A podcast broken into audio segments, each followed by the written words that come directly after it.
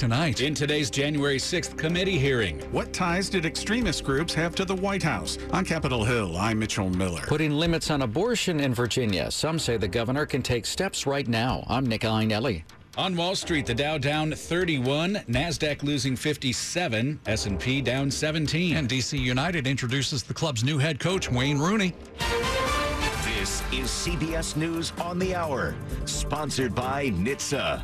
I'm Monica Ricks in New York. Today's January 6 hearing in Washington focuses on the violent mob at the U.S. Capitol and their potential ties to former President Trump. Here's CBS's Allison Keyes. Chairman Benny Thompson says in this nation we settle our differences at the ballot box.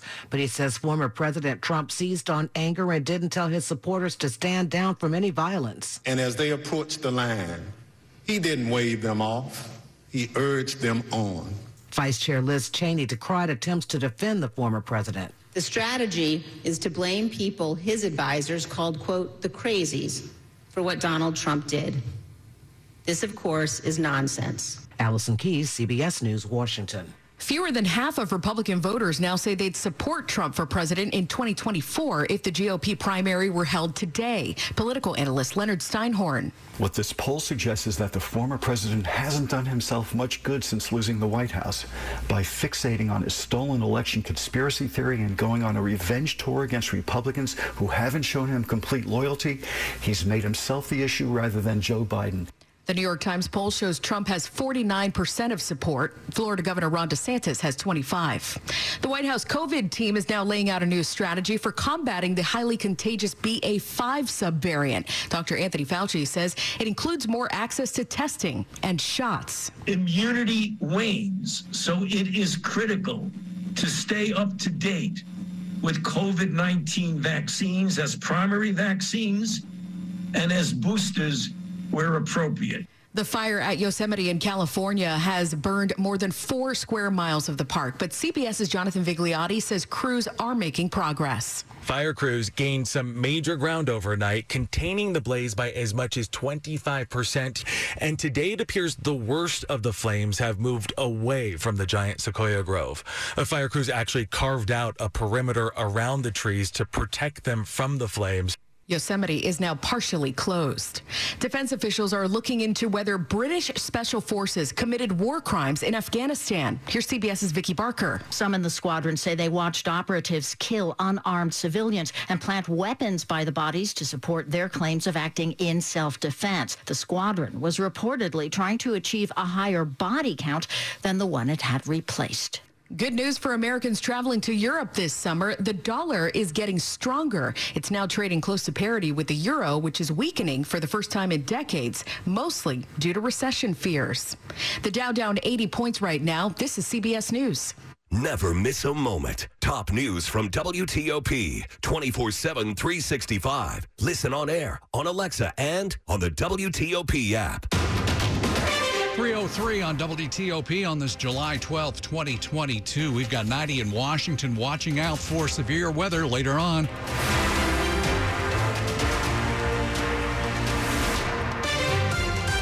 Good afternoon. I'm Sean Anderson. And I'm Brendan Hazelton. Our top local story this hour. More for you on, or from rather, the January 6th hearing taking place right now on Capitol Hill.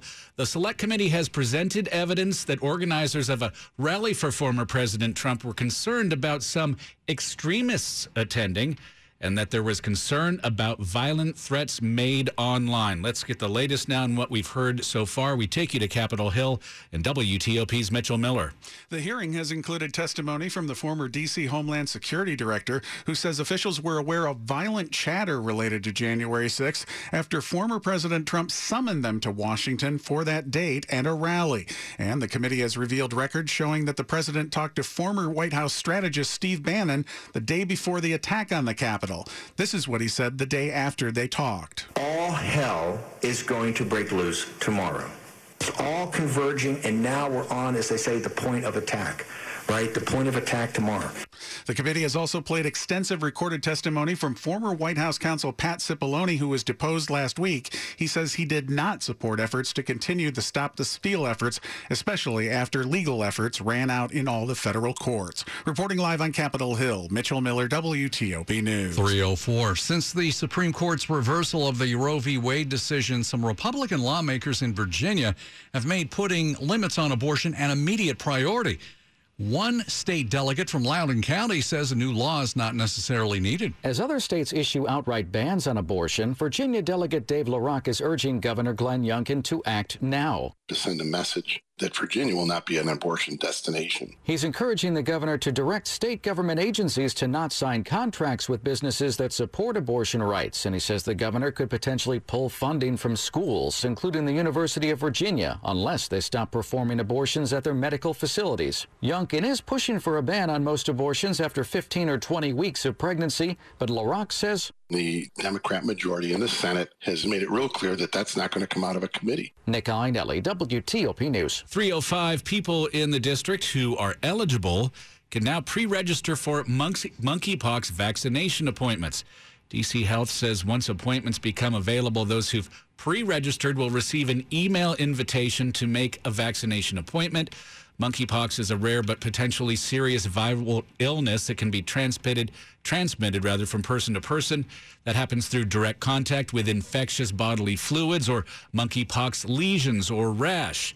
Learn more about how to register and if you are eligible at WTOP.com. It's 306. It has been a tough year for DC United and its fans, but soccer's big team in town has gone to its past to reboot the present the club's newest head coaching hire. Wayne Rooney captained the 2018 DC United club that rode a second half surge into the MLS playoffs. Current captain Stephen Birnbaum was on that squad. You know, you have a guy of that caliber come in, uh, you want to be at your best all the time, whether it be in practice or in a game. So um, I think it's going to be the same way as a coach. You know, every guy out here is going to want to perform and do the best they can uh, for him and basically get wins. DC is currently 5 10 and 2 midway through this season, but the new coach believes. With my capabilities of developing players, young players, um, of course, um, we're working hard to get a few new players in.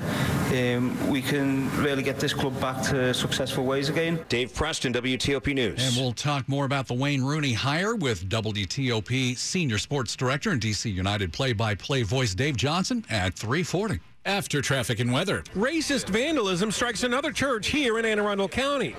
I'm John Domen. It's 307. Storm Team 4 Chief Meteorologist Doug Kammerer here. We know you're always on the go. I'll help you plan for the next few hours and even the next 10 days. Weekdays on News 4 at 4, 5, 6, and 11. I'm Storm Team 4 meteorologist Chuck Bell. Weekday mornings from 4 to 7, I'm tracking storms, extreme heat, and any changes that could slow you down. And get the NBC Washington app for weather alerts and live radar 24 7 because the most important part of our forecast is you. Storm Team 4 is working for you.